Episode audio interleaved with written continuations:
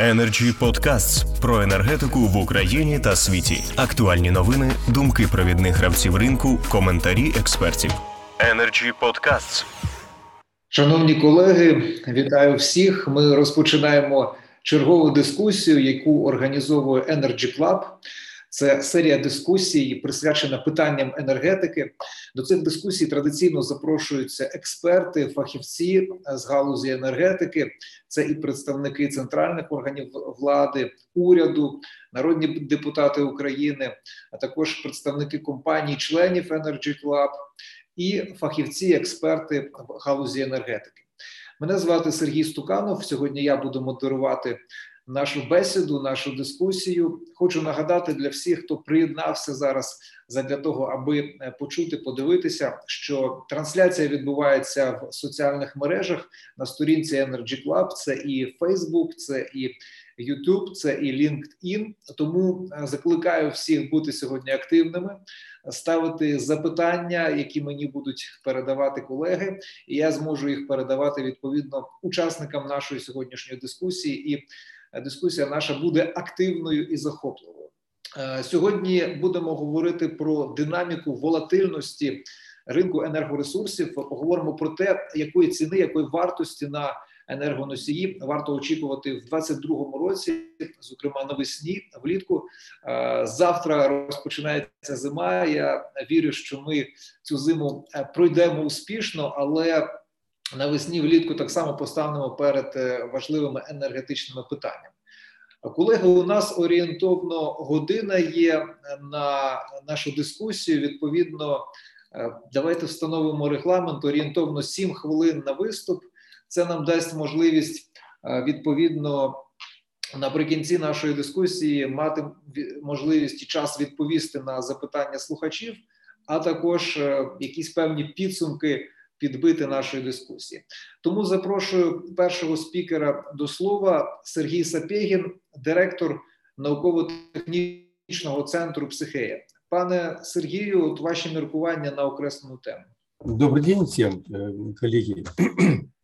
Ну, э, первое, поскольку мы говорим о волатильности а, такого важнейшего э, ресурса, а, как э, нефть и энергоносители, то мы понимаем, что это инфраструктурный товар, и поэтому э, факторов, во-первых, достаточно много, и, во-вторых, они достаточно сложные. А, ну, первое, что мне хотелось бы отметить, это то, что нефть остается для мировой экономики фактором номер один с точки зрения потребления энергоносителей. Доля нефти составляет порядка 30%, от всех энергоносителей. И э, я не думаю, что в ближайшее время мы сможем отойти в значительной мере от этой доли а, такого показателя, как а, доля, доля в потребляемых энергоресурсах. Если говорить о волатильности, то э, первое, она в последнее время э, выросла беспрецедентно. А, для этого есть ряд причин. Ну, э, первое – это то, что несмотря на то, что э, мировой рынок достаточно диверсифицированный, э, есть достаточно много участников этого рынка, а, первое, мы на этом рынке имеем картель, который договаривается либо не договаривается. И вот как раз э, именно это, на мой взгляд, приводит к тому, что а, в периоды, когда договариваются, ситуация становится более-менее понятной и прогнозированной, когда не договаривается, а, происходит э, изменение ценовых колебаний, которые мы э, наблюдаем сейчас. А, Причем Э, Причем э, нестабильность э, – это, если мы говорим о, о нефти, то она отличается от других сырьевых рынков, поскольку, ну, наверное, нет ни одного сырьевого рынка, где цена могла бы колебаться от 150 долларов за баррель до минус 40 долларов за баррель нефти. То есть Э, колебания э, составляют э, разы.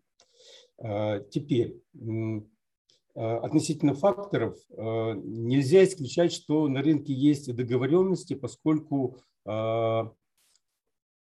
количество участников этого рынка достаточно большое, и ситуативно интересы этих участников могут совпадать, а следовательно они могут, мы не можем, скажем, утверждать, что они не могут не договариваться между, между собой. Второй фактор, который, на мой взгляд, следует учитывать, это то, что на рынке достаточно большое количество игроков, которые участвуют в формировании цен своими финансовыми ресурсами, однако не принимают участие в покупке и продаже физической нефти как, как товара, как энергоносителя. Причем доля, доля таких игроков, она в объемах торгов Э, достигает э, беспрецедентных 95-99% от всех э, торговых сделок. То есть я имею в виду фьючерсы, деривативы, ценные бумаги и прочие финансовые инструменты, в отличие от покупки и продажи сырой, сырой нефти. Ну, наконец, следует учитывать такой фактор, как баланс этого рынка спроса и предложения, поскольку э, в последнее время мы наблюдаем беспрецедентные колебания э, для этого рынка по, по потреблению и по предложению. Э, эти колебания связаны с тем, что, первое, значит, мы имели период пандемии, когда резко упало потребление нефти, затем наблюдались карантины в большинстве стран и, и вслед за ними мы видим э, ухудшение э, состояния экономики, которое также влияет на а, потребление нефти. Однако здесь я бы не говорил только о э, дестабилизации а, спроса и предложения на рынке, а, хотя, хотя оно важно, поскольку небольшие изменения предложения и спроса приводят к резкому изменению цены. Здесь я бы говорил о том, что проекты, которые связаны с добычей э, э, нефти, они не краткосрочные, они, как правило, долгосрочные и нестабильность э, рынка, нестабильность потребления, сложности в прогнозировании того, как будет развиваться э, экономика, мировая экономика э, и, соответственно, спрос э, приводит к тому, что компании были вынуждены управлять своими активами и сокращать инвестиции в разведку и добычу углеводородов. А, кроме того, здесь, на мой взгляд, следует учесть фактор энергетического перехода, который также ввел э, дополнительное э, непонимание э, компаниями перспектив развития своего бизнеса, ограничениями ряда банков финансирования проектов, инвестирования в разведку и добычу углеводородов, политику ряда компаний на сворачивание э, проектов э, в добыче углеводородов и переход к возобновляемым источникам энергии. И, э, кроме того, не исключаю, что а, свою лепту внес энергетический, так называемый энергетический переход, когда в том числе ученые обосновывали необходимость сокращения выбросов углеводородов углекислого газа при сжигании углеводородов, э, паемых углеводородов. Э, в результате, опять же, часть проектов по разведке добычи были свернуты, и это внесло свою, свою лепту в нарушение баланса спроса и предложения. Все эти факторы, на мой взгляд, вот они и дальше, э, это факторы, которые не э, исчезают, они остаются на рынке и будут э, в дальнейшем также определять динамику изменения цен, ну, реально то, что мы сейчас обсуждаем, волатильность этих цен и в дальнейшем.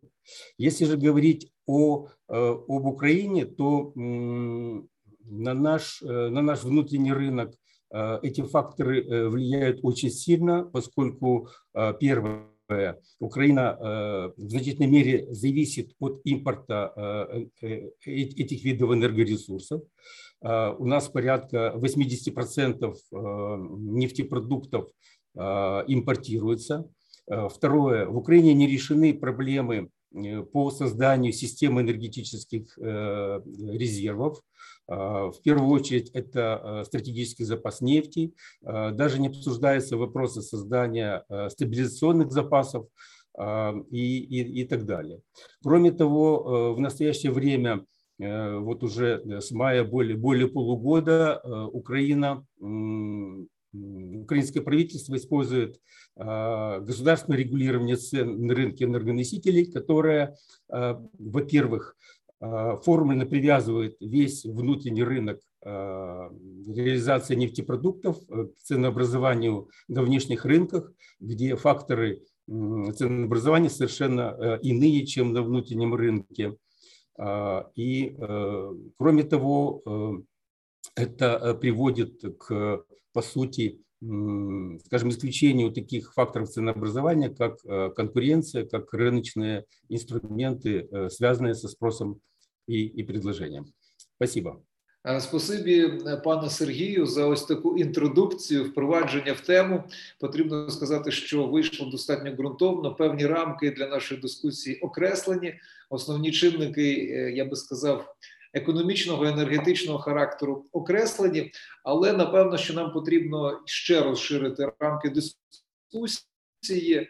Тобто додати ще геополітичний вимір сьогодні. Питання енергоносіїв очевидно є в тому числі політичним. Росія принаймні активно використовує е, цей е, фактор, цей чинник в своїй політиці. Тому я хочу запросити зараз до слова людину, яка очевидно нам зможе і цей аспект е, розкрити. Олександр Чалий, дипломат, перший заступник міністра закордонних справ України у 98-2001 роках, президент Гранд Торнтон Україна. Пане Олександре, от яким ви бачите наше найближче майбутнє е, наступний рік, якраз в контексті геополітики? Ну, по-перше, я дякую за запрошення. Для мене честь приймати участь в сьогоднішньому обговоренні разом з такими фахівцями. Дехто з них мої друзі. І я думаю, що ви вчасно поставили це питання. Як тільки що були перераховані фактори в тому числі фактор геополітичний. Я б його розділив на глобальний і на е, регіональні геополітичні чинники.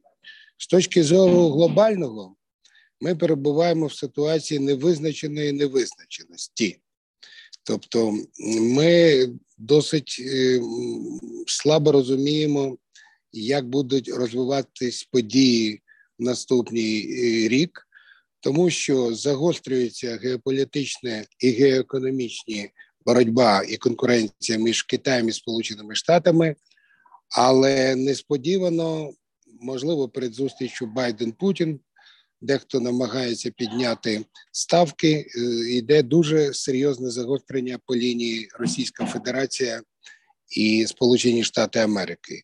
Ці три країни є ключовими для визначення так скажемо, чи геополітичний і глобальний океан буде в спокої, чи його будуть штормити.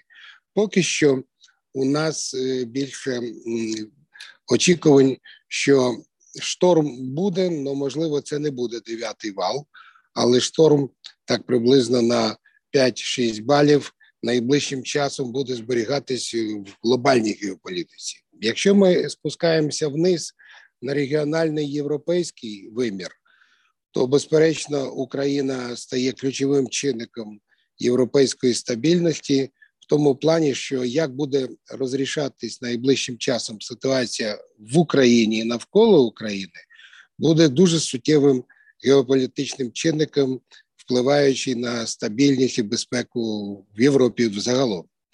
На мій погляд, е, останні е, інформації стосовно намірів Російської Федерації розпочати повномасштабний наступ на Україну, це дещо воно на фундаментальних тенденціях не просліджується. З точки зору фундаментальних факторів цього не повинно відбутися. Мені здається, е, якщо е, використовувати жаргон брокерів, тут більше спрацьовують фактори певної спекуляції. Однак, е, безперечно, напруження є напруження значне. Мої очікування більш-менш, ну скажімо так, вони не песимістичні, катастрофічно не песимістичні. Я обережний оптиміст. Я вважаю, що йде певна геополітична гра за Україну, і я вважаю, що вдасться дипломатичними е, інструментами е, цю гру привести в певний баланс. Тобто я не прогнозую якихось значних військових дій не е, з боку Російської Федерації, не з боку України, але так скажемо, жести і дії, які направлені на те, щоб стримувати один одного, вони будуть відбуватись. Безперечно, ми не застраховані від якоїсь помилки, якогось збою в цій грі. Але, на мій погляд, е, всі сторони розуміють, що дуже велика ціна стоїть, якщо межа буде перейдена, якщо червоні лінії перейдені. А тепер я хочу повернутися безпосередньо до теми. Геополітичний фактор і глобальний, і регіональний, він впливає на ціни на енергоресурси тільки з точки зору потенціалу е, майбутнього зростання економіки. Сам по собі він через економічний, е, економічну сферу впливає на, на мій погляд, на зростання цін. Якщо брати ситуацію, на мій погляд, найбільш сьогодні впливає на волатильність цін на енергоресурси два фактори. Перший фактор це COVID-19, який ніяк нас не відпускає, і є таке хороше слово російське, кошмарить нас. Причому ми навіть не розуміємо, це по об'єктивним причинам, чи хтось грає на цьому. А і ви бачите, що COVID-19 зараз знову нова хвиля, і він може і він дуже впливає буквально прямим чином на енергоносії. І Що буде відбуватися з цим вірусом, з цією пандемією? ніхто толком сказати не буде. Оця невизначеність COVID-19 е, дуже великі передостороги перед майбутніми ландаунами, ландаунами. Вони безперечно впливають дуже серйозно на волатильність і цін на енергоносії. Ну як і на підвищення. Тому що якщо ковід затихає, то у нас е, стрімко розвивається економіка, так і на різке пониження. Тому що якщо починається локдаун, то деякі галузі дуже драматично падають, які дуже багато споживають енергоносіїв. Другий фактор, на який не було сказано, на мій погляд, він фундаментальний, і він фундаментально буде впливати на підвищення цін на енергоносії незалежно від того, які будуть як будуть діяти інші фактори. Це загальна девальвація активів, визвана е, е, змягченням Е, кредитно-фінансової політики в Сполучених Штатів, накачуванням грошми американської економіки поза всіх макроекономічних догм. Тобто, фактично, сьогодні у нас не відбувається е, інфляція і девальвація валюти американського долару, а від дуже стрімко відбувається девальвація і інфляція активів. Вони стають весь час ще дорожче і дорожче. В цьому контексті нафта, газ це ті ж активи, і я переконаний, що ця кількість грошової маси, яка зараз запущена в економічний оборот, вони будуть дуже сильно фундаментально підвищувати вартість активів. Тобто, якщо навіть вони впадуть і досить сильно. То я думаю, все ж таки вище тих позначок, які які були на мінімумі найближчі там 2-3 роки.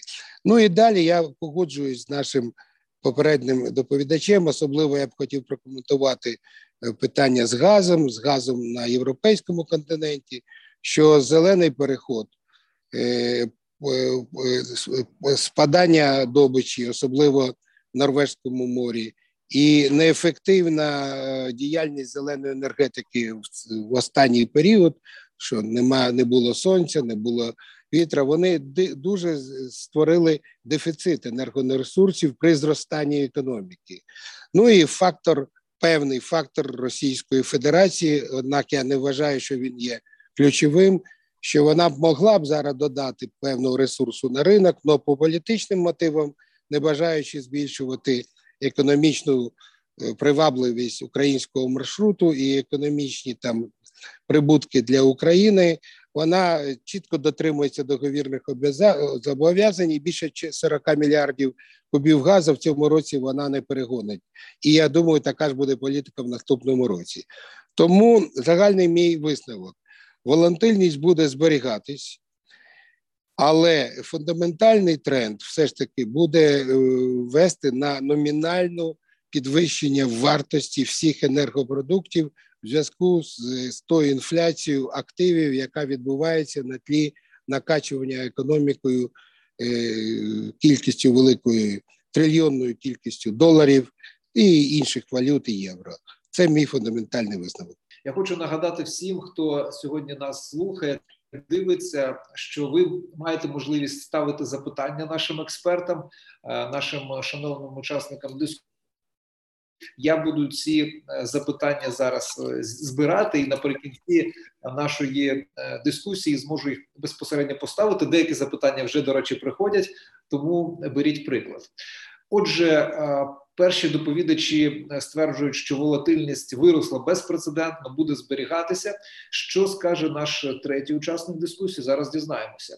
Запрошую до слова Геннадія Рябцева, енергетичного експерта, директора спеціальних проєктів науково-технічного центру Психея. Пане Геннадію, прошу. Вітаю всіх. Е, я спробую не повторюватися і сконцентрувати увагу на тому, що е, на чому ще не е, говорили е, мої попередники. Тому давайте від початку. Запровадження в 19-20 роках жорстких карантинних обмежень, як наслідок зменшення ділової активності, суттєво скоротили споживання палива та енергії. За збереження сталого пропонування це призвело до різкого падіння світових цін. Так, у 2020 році на біржі ICE Futures Europe е, нафтовий індекс Brent Crude 21 квітня знизився до 37,4 доларів за барель. Газовий Dutch TTF ГЕС 18 березня до 14,1 долара за мегаватт. Вугільний IP2 Rotterdam Coal 27 квітня до 54,1 за тонн. Щоб відновити рівноважні ціни, продавці енергетичних ресурсів суттєво зменшили, а подекуди і припинили їхнє виробництво. Коли ж завдяки послабленню карантинних заходів у 2021 році споживання енергетичних ресурсів почало відновлюватися, а в другому, третьому кварталі наблизилося до рівня 2019 року, виявилося, що збільшення пропонування потребує більшого часу, аніж очікувалося. При цьому через глобалізацію енергетичних ринків попит на природний газ, нафту і вугілля почав задовольнятися, розпочинаючи з тих регіонів світу, де відновлення економічної і соціальної активності відбувалося швидше, ніж в інших. Оскільки держави Південно-Східної Азії, передусім Китай, були готові платити за можливість отримання палива більше, ніж інші споживачі, весь вільний ресурс було переорієнтовано на місцеві ринки. Наслідком програшу європейських ринків у конкуренції за ресурси стало безпрецедентне за темпами зростання енергетичних індексів. Так, на тій самій біржі ICE Futures Europe нафтовий індекс Brent Crude 26 жовтня зріс до 85,7 доларів за барель, газовий Dutch TTF ГЕС 5 жовтня до 116,5 доларів за мегаватт, вугільний IP2 Rotterdam Coal 5 жовтня до 273,3 доларів за тонну. Як наслідок, оптові ціни на електричну енергію в ЄС продемонстрували п'ятикратне зростання від від зареєстрованих під час пандемії. Подорожчання енергоносіїв було б менш суттєвим, якби не активна реалізація ініціатив Єврокомісії зі збільшення частки енергії відновлюваних джерел у національних балансах і запровадження плати за викиди парникових газів найвищою в разі використання вугільних технологій. Індекс е, Carbon Prices, е, від рівня якого залежить кінцева вартість усієї генерованої в ЄС електроенергії, 5 жовтня 2021 року зріс до 62,7 євро за тонну СО2. Хоча в березні минулого року він не перевищував 15 євро за тонну СО2. Зростання вартості сировини і викидів парникових газів в поєднанні зі збільшенням попиту обумовленим відновленням економіки відносно холодною весною і спекотним безвітряним літом призвели у вересні-жовтні 2021 року до подорожчання електроенергії на більшості європейських ринків до історичних максимумів. Цьому сприяли і необґрунтовані темпи енергетичного переходу, що обумовили залежність надійності енергопостачання в більшості держав-членів ЄС від погодних умов. Так, переважно безвіряна погода, яка спостерігалася на півночі Європи впродовж цього року, призвела до суттєвого згорочення генерації на вітрових електростанціях. Зокрема, у січні вересні 2021 року зазначені станції, що забезпечують 19% потреб Федеративної Республіки Німеччина в електричній енергії, попри збільшення загального попиту на неї на 4%, скоротили виробництво на 24% порівняно з аналогічним періодом минулого року.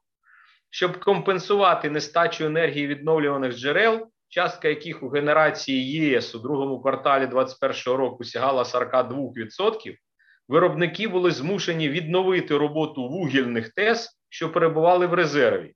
Як наслідок, виробництво електроенергії на них у другому кварталі 2021 року зросло на 29%, що призвело до збільшення викидів вуглекислого газу в енергетичному секторі ЄС на 19% порівняно з аналогічним періодом минулого року.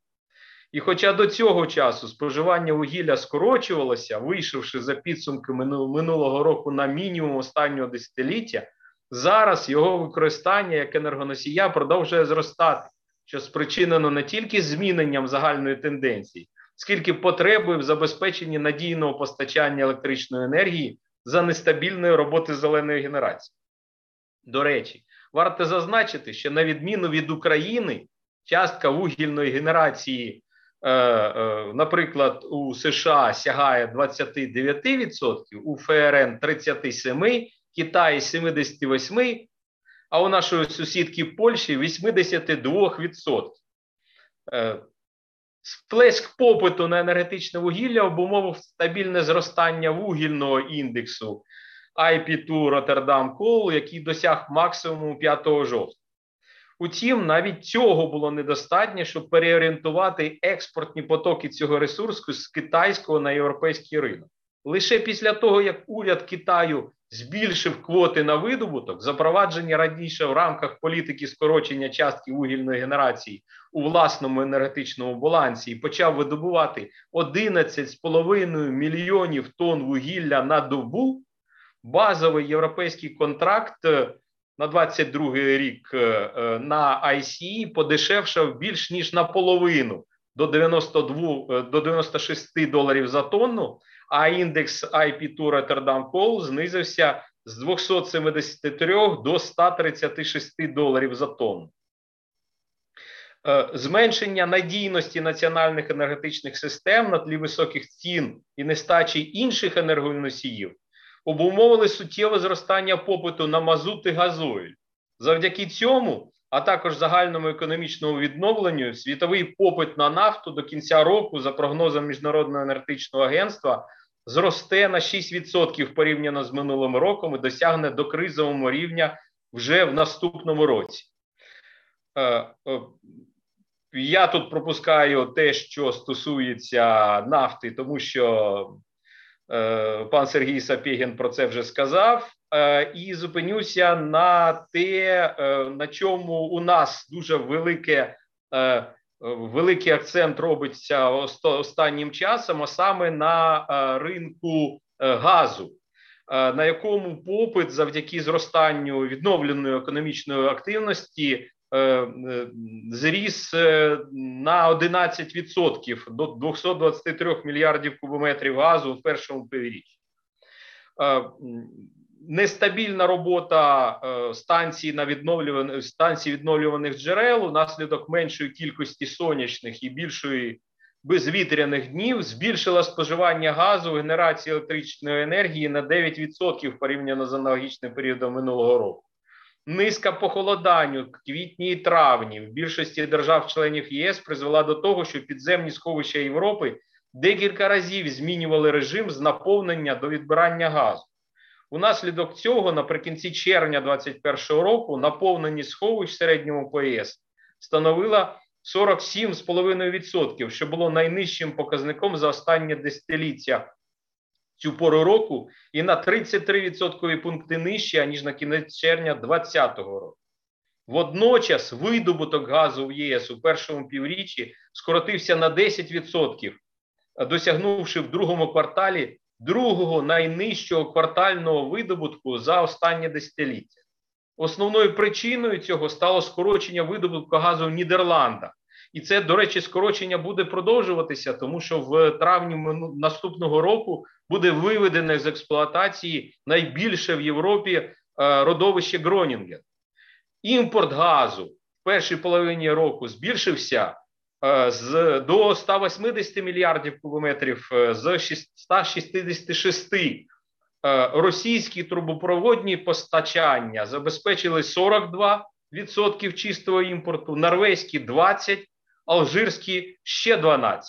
Ще 2% надходжень забезпечив газопровід ТАП та НАП, а 1% Лівія. Загальна частка СПГ становила 23%. Постачання здійснювали Сполучені Штати, Російська Федерація і Катар.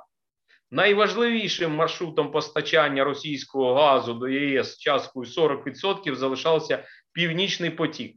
Через Білорусі Польщу надійшло 27, через Україну 26, турецьким потоком 7% газу.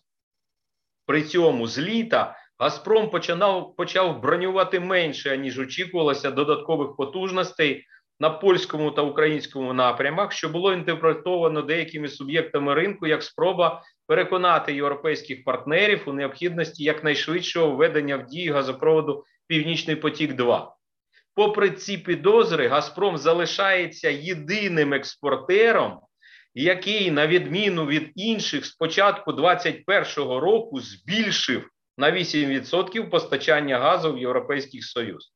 Утім, збільшення імпорту на 7% у річному обчисленні виявилося недостатньо, щоб в повному обсязі задовольнити зростання попиту на газ і вчасно наповнити підземні сховища.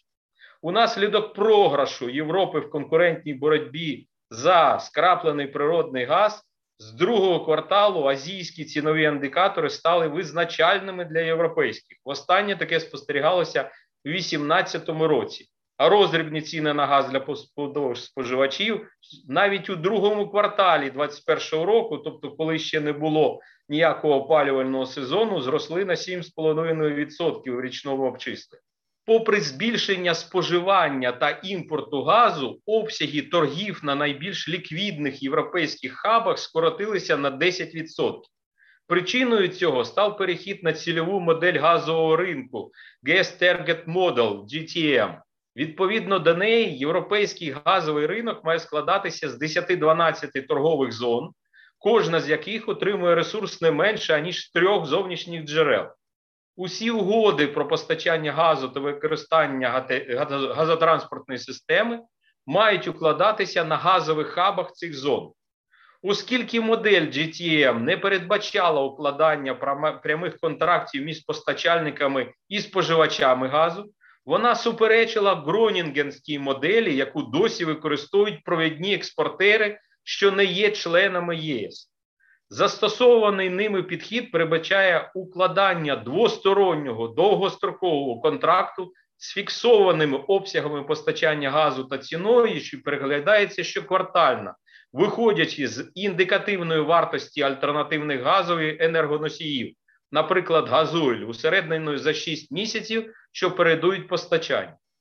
Утім, з 2015 року, коли було запроваджено модель GTM, скраплений природний газ так і не став для ЄС надійною альтернативою трубопровідному газу, отже, стимулом для відмови експортерів від Гронінгенської моделі.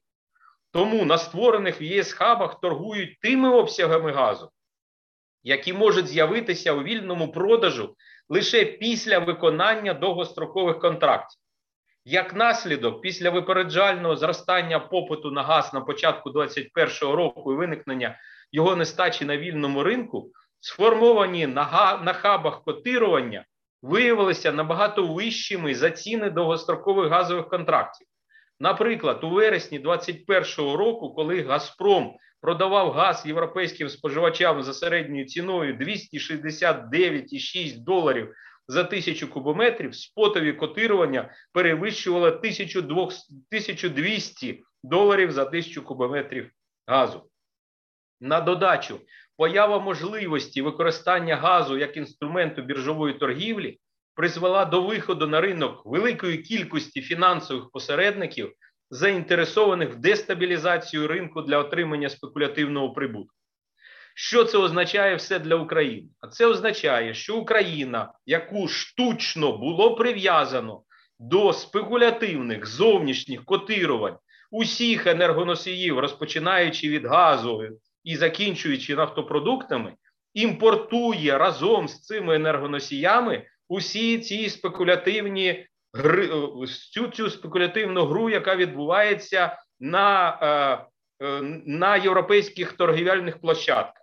І ми зараз платимо за енергоносії не стільки, скільки мало б бути за реальним співвідношенням попиту і пропонування в Україні, а стільки, скільки вважають за потрібне фінансові спекулянти, які працюють на європейських ринках і які заінтересовані в отриманні спекулятивного прибутку.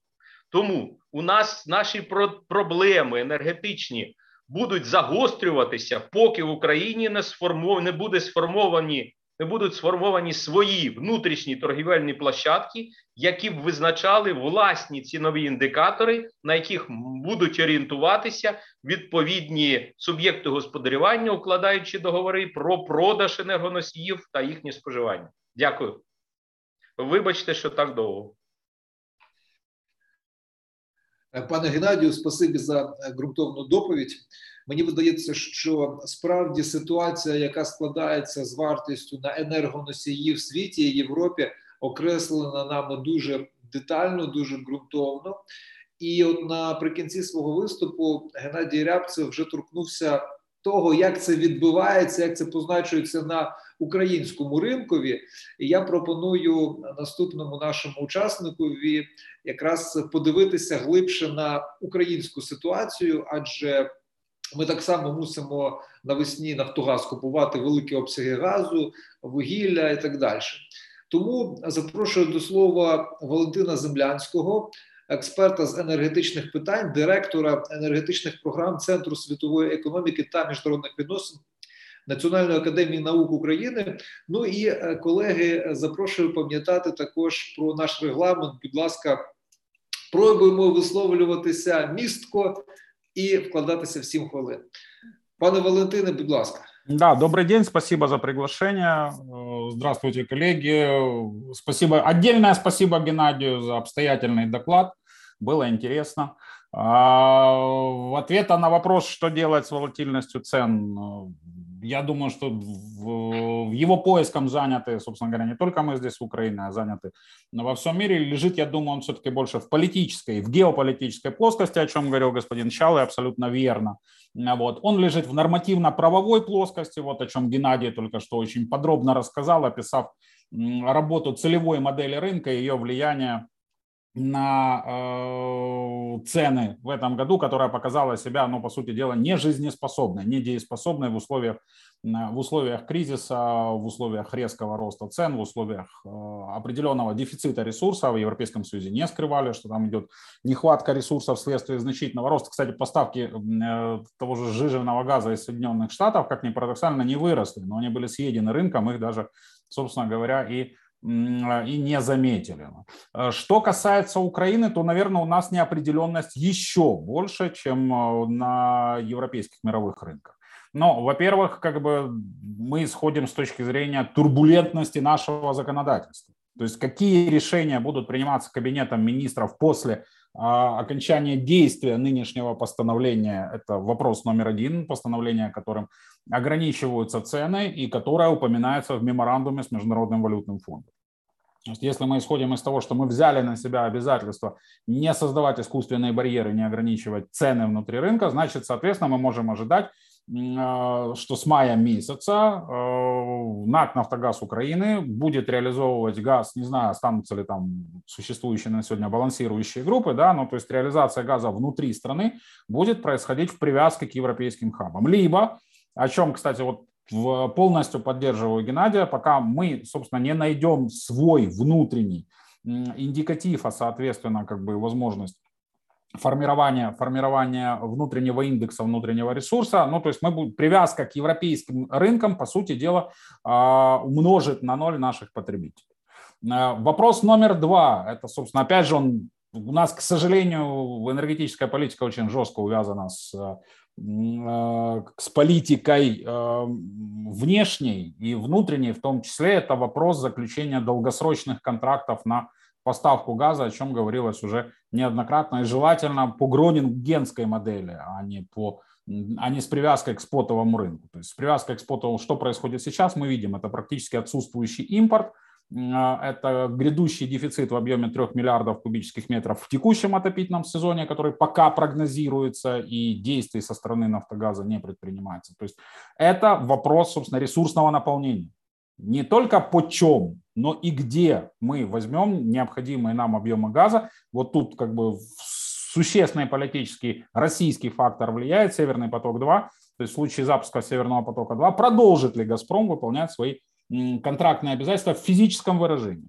То есть деньгами, понятно, он перекроет. Будет ли газ для того, чтобы организовать виртуальные реверс, да, схему виртуального реверса, или Нафтогаз откажется, перейдя на схему прямой, прямой закупки прямых контрактов э, либо с Газпромом, либо с европейскими компаниями. В этом случае становится вопрос, а как будет тогда функционировать украинская газотранспортная система. Она будет работать в аверсе, или там появится физический реверс. Вот все, совокупность всех этих факторов будет влиять на стоимость газа внутри, а, внутри страны. Все остальные виды энергоносителей, ну, по нефти господин Сапегин очень хорошо как бы обрисовал ситуацию, но все-таки мы больше привязаны не к рынку нефти, а к рынку, к европейскому рынку нефтепродуктам, его котировкам и его колебаниям, а скорее они больше влияют на ситуацию внутри, потому что с нефтепереработкой у нас все как бы не очень хорошо, скажем так, работает один завод. Что касается угля, с привязками, опять же, даже к Роттердамскому индексу, да, КП2, мы видим сейчас обеспеченность Китая моментально ударила по ценам, то есть цены пошли вниз, уже опустившись ниже 150 долларов за тонну. Здесь, я думаю, вопросов возникнуть не должно. Но останется открытым вопрос стоимости киловатт-часа уже, опять же, непосредственно для конечного потребителя, произведенного на нашей угольной генерации. Поэтому вот в целом, наверное, все-таки у нас вопрос волатильности цен их обуздания, он больше находится в сфере государственного управления и принятия решений а, правительством, нежели в сфере влияния внешних рынков. Как раз влияние внешних рынков здесь намного меньше, чем а, внутренней государственной политики. Но вот если быстро и коротко, то вот так. Пане Валентине, спасибі. Ну і безперечно, що ми тут організовуємо дискусії для того, щоб обмінюватися думками, фаховими експертними думками. Ну і для того, для того, щоб доносити їх в тому числі і до урядових структур, а також і до керівництва великих компаній, які безпосередньо проводять діяльність, проводять політику пов'язану з енергетикою. Тому на сам кінець. Е, дуже з великою приємністю хочу запросити до слова двох спікерів, які представляють центр енерго. Спершу Михайло Камінський, начальник департаменту спаливного забезпечення ПАД «Центр Енерго. Пане Михайло, ну от ви чули експертні міркування щодо чинників, які впливатимуть на волатильність. Які ваші міркування? Доброго дня, уважаемые коллеги, уважаемые партнеры. Значит, пане Михайло сейчас наразі відсутній через нараду у Верховній Раді По профилю нашей работы по обеспечению углем и о тех способах, моделях и мерах, как мы будем проходить осенне-зимний период. Но э, еще раз э, спасибо за такие э, глубокие обстоятельные доклады всех экспертов, участвующих. Я попробую обрисовать, пояснить те, э, те реалии, в которых мы находимся сейчас, в практическом, скажем так, в практическом применении. А, на текущий момент ну, тоже не, не является новостью, что Центр Энерго испытывает э, большой дефицит угольной продукции, э, большой дефицит поставок. А, наше потребление не наполняется углем украинского производства, наполняется оно примерно на ну, 45-50% от режима сжигания. Соответственно, очевидно, что мы э, вышли на внешние рынки для закупки угольной продукции. Внешние рынки, причем мы вынуждены покупать быстрый Э, быстрый уголь, спотовые предложения и э, вот эти аномальные ценовые колебания, которые мы все наблюдали по, э, в течение сентября, октября месяца, которые продолжаются сейчас, но, но уже в обратном векторе, да, вот рынок, мировой рынок угля, но трудно его сейчас назвать предсказуемым. По, по поводу внешних рынков, да, я бы сейчас выделил три таких блока. Да, это первое, это восточное а, направление, это уголь российского производства, уголь казахского а, производства, которые нам а, поставляются там, по территории э, России. Либо транзитом в применении казахскому углю, либо э, непосредственно угли российских э, кузбасских производителей. А, к сожалению, мы уже на этот уголь не рассчитываем полностью, поскольку э, казахский э, транзит остановлен как в прямом сообщении, так и через Беларусь. Мы получили уведомление о невозможности транзита данного угля. Ну, э, мы, я, я имею в виду как и украинские получатели, так и казахские отправители получили такие уведомления о том, что транзит угля территории Российской Федерации невозможен по техническим причинам. А, следующее а, направление это западный блок, да, там это, это поставки угля из Польши. А, как отметили предыдущие эксперты, да, что польская генерация это 80% тепловой энергии, поэтому даже наши законтрактованные объемы сейчас ревизируются, еженедельно ревизируются со стороны Польши. Значит, Польша на внешний рынок выдает только те объемы, которые, которые может себе позволить с точки зрения собственной энергобезопасности, если а, так сказать. На большие объемы мы не рассчитываем. Пиковый, пиковый режим поставки польского угля целом для Украины, это для нас, для наших э, коллег по цеху, мы оцениваем на уровне где-то ну, 50 плюс-минус тысяч тонн в месяц. А, к тому же сейчас наблюдаются большие логистические затыки, проблемы на украино-польской границе, э, конкретно на железнодорожном переходе Изов. Значит, э, следующий блок – это уже поставка из дальних рынков, с дальних радиусов. Это угли Австралии, это угли США, угли Колумбии. Э, буквально 21 э, числа мы получили первую, первое судно 60,5 тысяч тонн угля, которое выгружена, отгружена и уже ну, в большей массе уже поступила на наши электростанции, что хотя бы немного позволило нам сбалансировать склады и поднять их до необходимого там, гарантированного уровня. А, след, а, следующие поставки, еще раз подчеркиваю, что мы работаем в споте. А, длинных, длинных контрактов трейдера просто не заключают уголь, даже по физике процесса или по географии процесса, даже если мы его контракт заключим сегодня, то в Украину он э, поступит или конкретно на, на электростанцию, ну, наверное, в течение месяца, если говорить о австралийском угле, либо об американских углях. Э, соответственно, вот в таких условиях нам сейчас приходится балансировать. Также вот обращаю внимание экспертов на очередной обвал уже рынка АП2, да, там, если, если обновить информацию, то сегодняшние котировки это, это не полная 122 доллара за тонну. Э, спот и плюс, э, и, по-моему, 100, 117, 117 либо 100, 100, 117 долларов месячные фьючерсы. Соответственно, достаточно трудно балансировать вот в таких реалиях. Эм, ну а основной, да, вот посыл, что все-таки мы рассчитываем на украинский уголь. рассчитываем на то, что будут приняты определенные властные управленческие решения, которые стимули...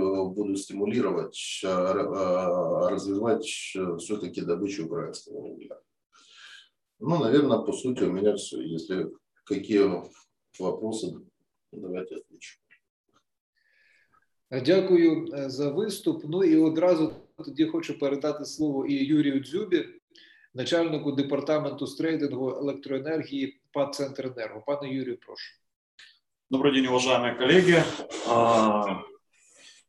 Как вы знаете, что себестоимость электроэнергии напрямую зависит от цены на газ, на уголь, и, соответственно, учитывая котировки мировые, которые привязаны, ну, Украина тоже как бы ориентируется на них, себестоимость летом и, соответственно, в зимний период они в разы изменились. Соответственно, цены на электроэнергию тоже существенно изменились, и можно сказать, что если дальше пойдет снижение себестоимости того же угля по IP2 и цен по газу, соответственно, себестоимость производства электроэнергии она уменьшится, и продажи на аукционах Украинской энергетической биржи, они тоже будут, соответственно, корректироваться. Поэтому мы надеемся все-таки, что цены по углю будут э, все-таки ниже в связи с тем, что Китай открыл э, возможность добычи. И корректировки э, госшахт по ценам, они э, будут ориентироваться на тот же IP2. И, соответственно, будет возможность уменьшения э, стоимости угольной продукции, так как это основная э, часть в себе, заложенная в себестоимости отпуска электроэнергии. Центр энерго э, выходит на аукционы по продаже электроэнергии. Планируем также продавать и первый квартал, но по цене мы будем все-таки ориентироваться на стоимость угля и газа, чтобы ну, не работать в убыток, скажем так. Это именно по нашему предприятию говорю. Принципе, у меня все. Коллеги достаточно уже сказали. Пане Юрію, дякую за ваш виступ. Ну і зараз саме час тоді надати слово нашим глядачам, тому що накопичилося вже запитань до експертів. Цілих два запитання адресували наші слухачі, глядачі Геннадію Рябцеву. Запитання від е, Дмитра Сидорова, який представляє компанію Експро. Я одразу два запитання, пане Геннадію, вам озвучу від наших глядачів. Отже, Дмитро Сидоров запитує, запитує, яким чином сформувати внутрішні індикативи на газ, вугілля та електроенергію. Вже було багато спроб е, зробити це, але поки нічого не відбулося. І друге запитання від Віталія Корнієнка. Він також представляє Експро. Е, що пан Геннадій думає про індикативи на майданчику української енергетичної біржі? Взагалі, що саме треба запровадити, покращити на вітчизняних біржах? Дякую за запитання. Е, так, дійсно були спроби е, впровадити ці внутрішні індикатори, але вони закінчувалося десь на півшляху. Е, в е, Верховній Раді України є законопроєкт, який запроваджує внутрішню про біржову торгівлю газом. І він, наскільки мені відомо, навіть не було його було включено до порядку денного, але не було проголосовано, не було допущено навіть до першого читання і е, не дійшли до нього руки. Що там, які основні проблеми, чи що там пропонується в цьому законі? Пропонується робити е, так, як це робиться на ринку електричної енергії, тобто е, здійснювати продаж газу. Повному обсязі внутрішнього видобутку і зовнішнього видобутку на е, е, цій самій біржі допускати до торгів на цій біржі лише тих е, е, учасників ринку, які або здійснюють е, видобуток газу, тобто є безпосередніми компаніями, які здійснюють видобуток, або мають ресурс газу в підземних газових сховищах, або є імпортерами цього ресурсу і довели довели того, що в їх розпорядженні є цей ресурс. Тобто мають бути постачальники. Далі там мають бути кінцеві споживачі, не трейдери, які займаються перезакупівлею і потім е, спекулятивним продажем цього ресурсу, а ті, хто має е, е, можливість цей газ безпосередньо використовувати для виробничих потреб, для постачання споживачам кінцевим і так далі.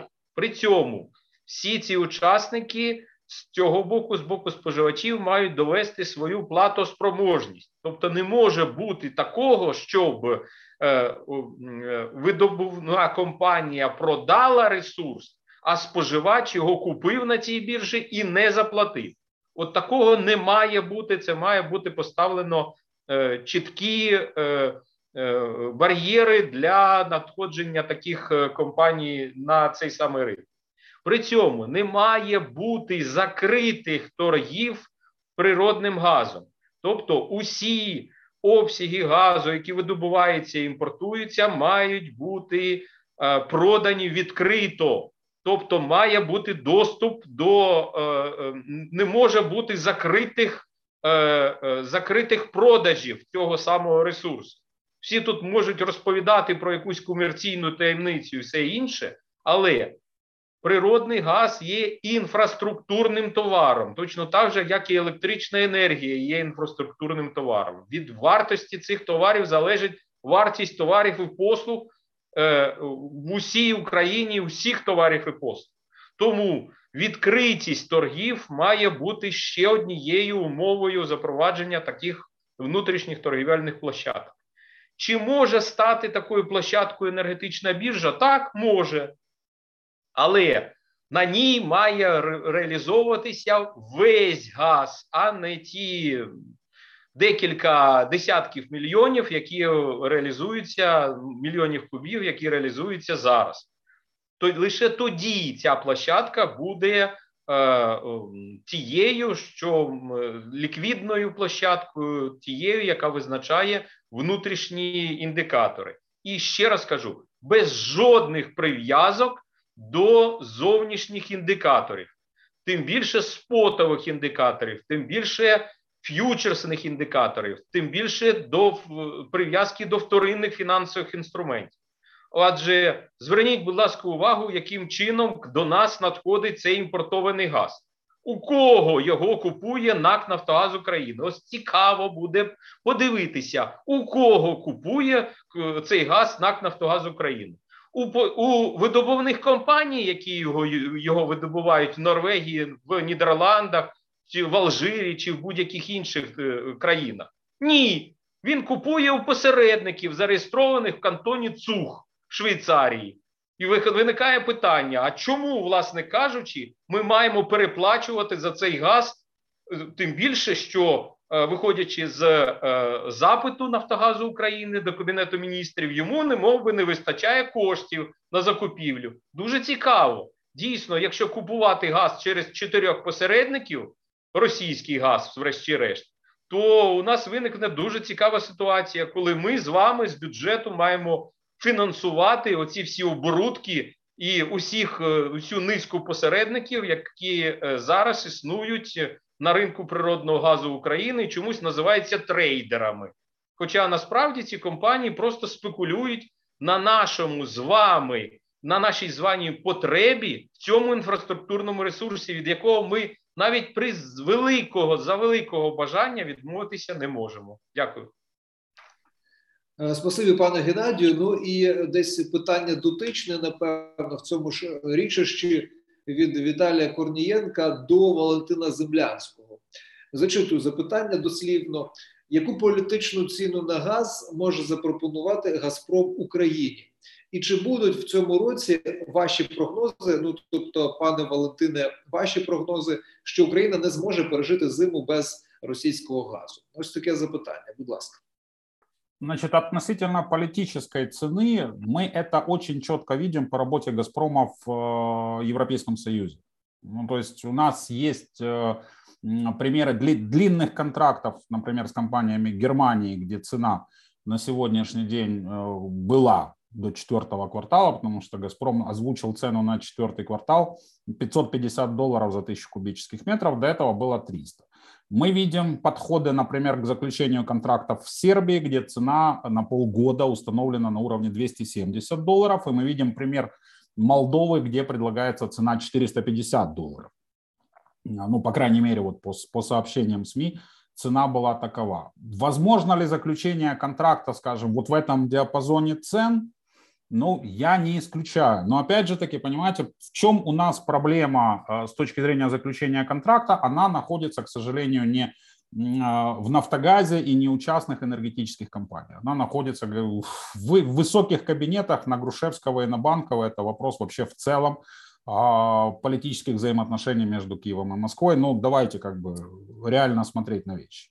То есть без урегулирования существующего конфликта на сегодняшний день между двумя странами говорить о каких-то там экономических реалиях просто не приходится. Ну, вот это если мы вынесем за скобки а, существующий на сегодня а, факт ситуации на Донбассе и аннексии Крыма, тогда как бы да, мы можем говорить о какой-то чистой экономике. Здесь чистой экономики не получится, поэтому политическая цена, скорее всего, если уже там прямо отвечать на вопрос, она будет, что называется, коррелировать с котировками на европейских хабах. Это, я напомню, на сегодняшний день 1100 долларов за 1000, за 1000 кубических метров. Вероятнее всего это будет, ну, то есть мы же, мы, мы же понимаем как бы цинизм э, при проведении переговоров.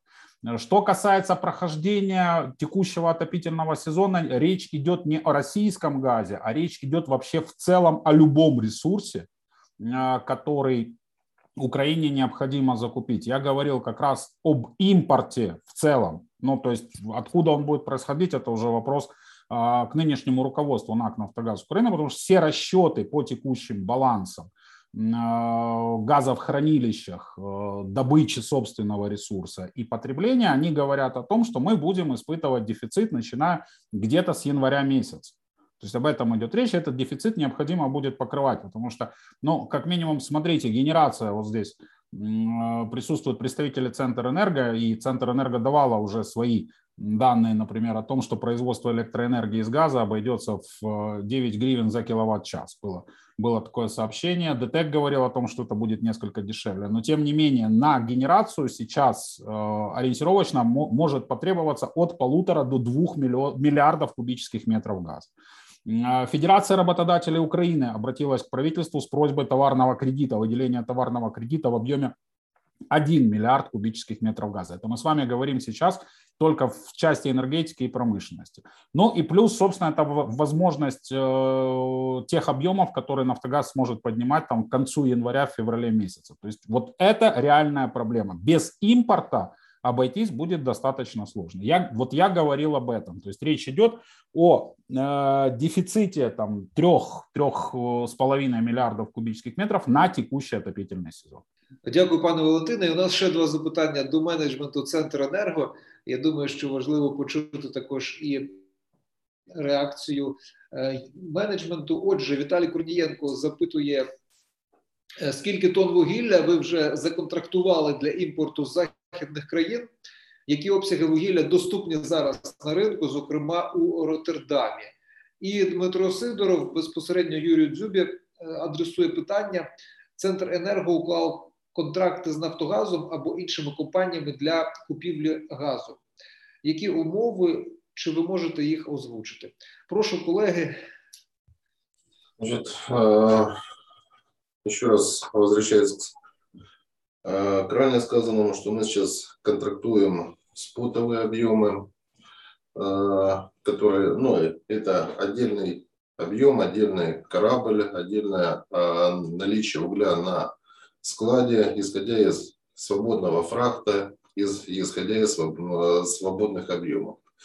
В таких реалиях мы Имеем сейчас законтрактованное порядка 150 тысяч тонн с э, ближайшим сроком поставки в в течение декабря может быть незначительный переход на январь, ну и параллельно с этим ведутся объемы скажем так, более долгосрочные контракты. То есть, ну, опять же, учитывая ценовые колебания рынка, что то, что мы все наблюдаем на этих графиках и котировках АП-2, вот, пока о заключении контрактов на февраль, на март, на конец отопительного сезона, да, вот, ну, пока говорить преждевременно. Там о конкретных объемах, о конкретных ценах и о конкретной физике работы. Пане Юрію, до вас було запитання. Ну, прекрасно, да.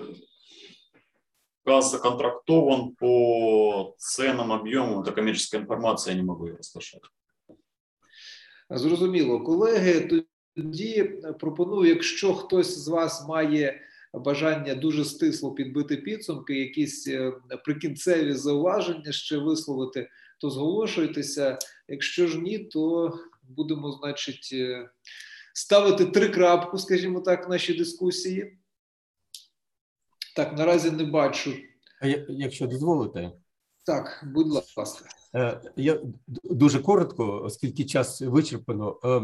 В мене виникли такі думки. Перше, усі спікери усі спікери казали про те, що є певні чинники, які приводять до волатильності зовнішніх ринків.